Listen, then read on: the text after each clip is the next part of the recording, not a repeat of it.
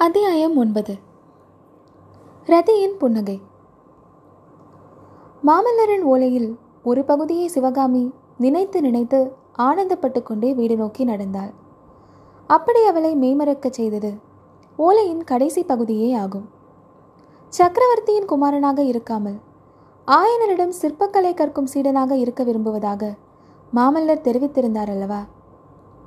இந்த விஸ்தாரமான பரதகண்டத்தில் மூன்றில் ஒரு பாகத்தை தனி அரசு புரியும் சக்கரவர்த்தியின் குமாரர். தமக்குரிய அந்த மகத்தான சாம்ராஜ்யத்தை வேண்டாம் என்று வெறுத்து தள்ள சித்தமாக இருக்கிறார். எதற்காக? அரண்மனை மானியம் பெற்று ஜீவனம் செய்யும் ஆயின சிப்பியின் மகளுக்காக. அந்த பெண்ணிடம் தாம் கொண்ட காதல் நிறைவேறுவதற்கு இந்த சாம்ராஜ்யம் தடையாக இருக்கிறது என்பதற்காக. இப்படிப்பட்ட அதிசயத்தை கதையிலோ காவியத்திலோ கேட்டதுண்டா? ரதி உன் தோழி சிவகாமியைப் போல் பாக்கியசாலியான பெண். இந்த ஈரேழு பதினாலு லோகத்திலும் இல்லையடி என்று கூறி சிவகாமி தன்னை தொடர்ந்து வந்த மானின் முகத்தை இரு கரங்களாலும் பிடித்து நிமிர்த்தினாள். ரதியோ தன் அழகிய கண்களை அகல விரித்து அவளை ஆவலுடன் நோக்கிற்று. இதோ பார் ரதி நீயும் அதிர்ஷ்டசாலிதான்.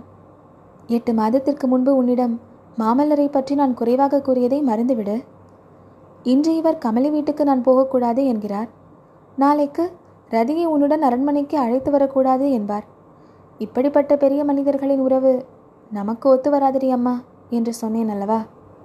அதே பல்லவகுமாரர் தான் இன்றைக்கு ராஜ்யம் எதற்கு சிவகாமி? எனக்கு நீயே போதும் என்கிறார். அவர் சொல்வது நியாயம்தானே ரதி? எனக்கு அவரும் அவருக்கு நானும் இருந்தால் போதாதா? ராஜ்யம் எதற்கு? சண்டை கொலை சாவு இவையெல்லாம் என்னத்திற்கு? இவ்விதம் கூறி ரதியின் இரண்டு தூக்கிய காதுகளுக்கும் நடுவில் சிவகாமி முத்தமிட்டுவிட்டு மறுபடியும் சொன்னாள். ரதி உன்பாடு யோகம்தான். மாமல்லரும் நானும் மனித சஞ்சாரமே இல்லாத நடுக்காட்டில் பர்ணசாலை கட்டிக்கொண்டு ஆனந்த வாழ்க்கை நடத்தப் போகிறோம்.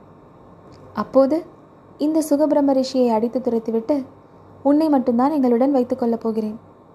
உனக்கு வேலை நிரம்ப இருக்கும் ரதி. எனக்கும் மாமல்லருக்கும் இடையில் நீ அடிக்கடி தூது போக வேண்டியதாக இருக்கும்.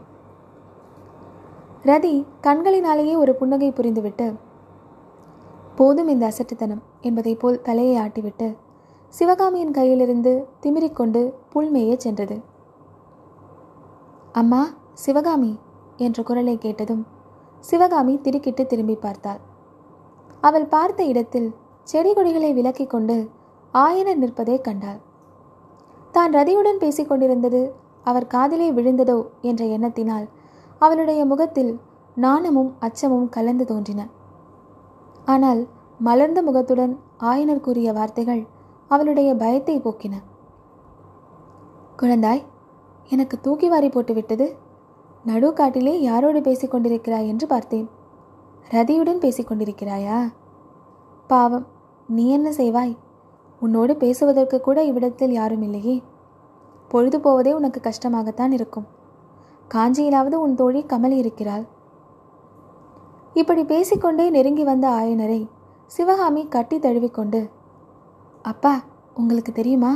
கமலி என்று மென்று விழுங்கினாள். ஆயனர் பதற்றத்துடன் ஐயோ கமலிக்கு என்ன அம்மா? ஏதாவது உடம்புக்கு வந்திருக்கிறதா? என்று கேட்டார். ஆமாம் அப்பா. கமலிக்கு உடம்பிலே தான் வந்திருக்கிறதாம் என்று கூறிவிட்டு சிவகாமி இடி இடி என்று சிரித்தாள். அதை பார்த்த ஆயனர் விபரீதமாக ஒன்றும் இருக்காது என்று தீர்மானித்து கொண்டு பின்ன என்ன சிவகாமி? ஒருவேளை இங்கே வருவதாக சொல்லி அனுப்பியிருக்கிறாளோ? என்றார். இல்லை அப்பா இல்லை என்று சொல்லிக்கொண்டே சிவகாமி ஆயனரின் காதின் அருகில் நெருங்கி கமலி வயிற்று சின்ன கண்ணன் வந்திருக்கிறானாம் என்றாள். ஆயனர் சற்று நிதானித்து விஷயம் என்னவென்று தெரிந்து கொண்டார். முன்னை விட அருமையுடன் சிவகாமியை அணைத்து தழுவிக்கொண்டு சந்தோஷம் அம்மா. சிவகாமியின் கல்யாணத்தின் போதே நான் ஆசிர்வாதம் பண்ணினேன் என்றார். அப்பா உங்கள் செல்வகுமாரிக்கு எப்போது கல்யாணமாயிற்று? என்றாள் சிவகாமி.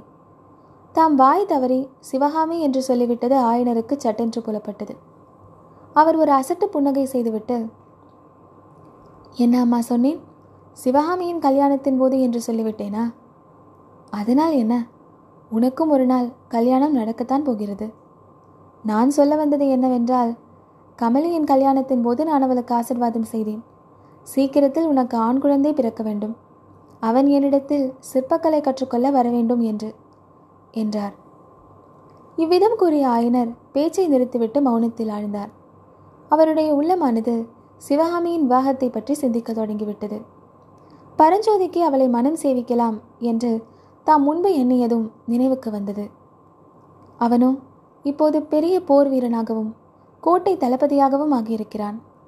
கேவலம் ஒரு சிற்பியின் மகளை அவன் மணந்து கொள்ள இணங்குவானா?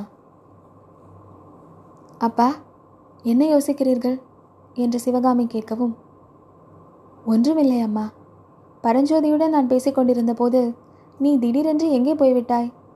அவனிடம் சக்கரவர்த்தி ஒரு முக்கியமான சமாச்சாரத்தை சொல்லி அனுப்பியிருக்கிறார். அதை பற்றி உன் அபிப்பிராயத்தை கேட்கலாம் என்று பார்த்தால் உன்னை காணும். வா வீட்டுக்கு போய் சாவகாசமாக பேசலாம். உன் அத்தை நாம் இரண்டு பேரும் சாப்பிடாமல் எங்கே தொலைந்து போய்விட்டோம் என்று ஆச்சரியப்பட்டு கொண்டிருப்பாள் என்றார். இருவரும் ஒற்றையடி பாதையில் மௌனமாக நடந்தார்கள். ஆயனரின் உள்ளம் சிவகாமியின் வருங்காலத்தை பற்றிய சிந்தனையில் ஆழ்ந்திருந்தது. சிவகாமியின் உள்ளமோ? தேன் மலரை மொய்க்கும் வண்டை போல் மகிழ மரப்பொந்திலிருந்த மாமல்லரின் ஓலையைச் சுற்றி வட்டமிட்டு கொண்டிருந்தது.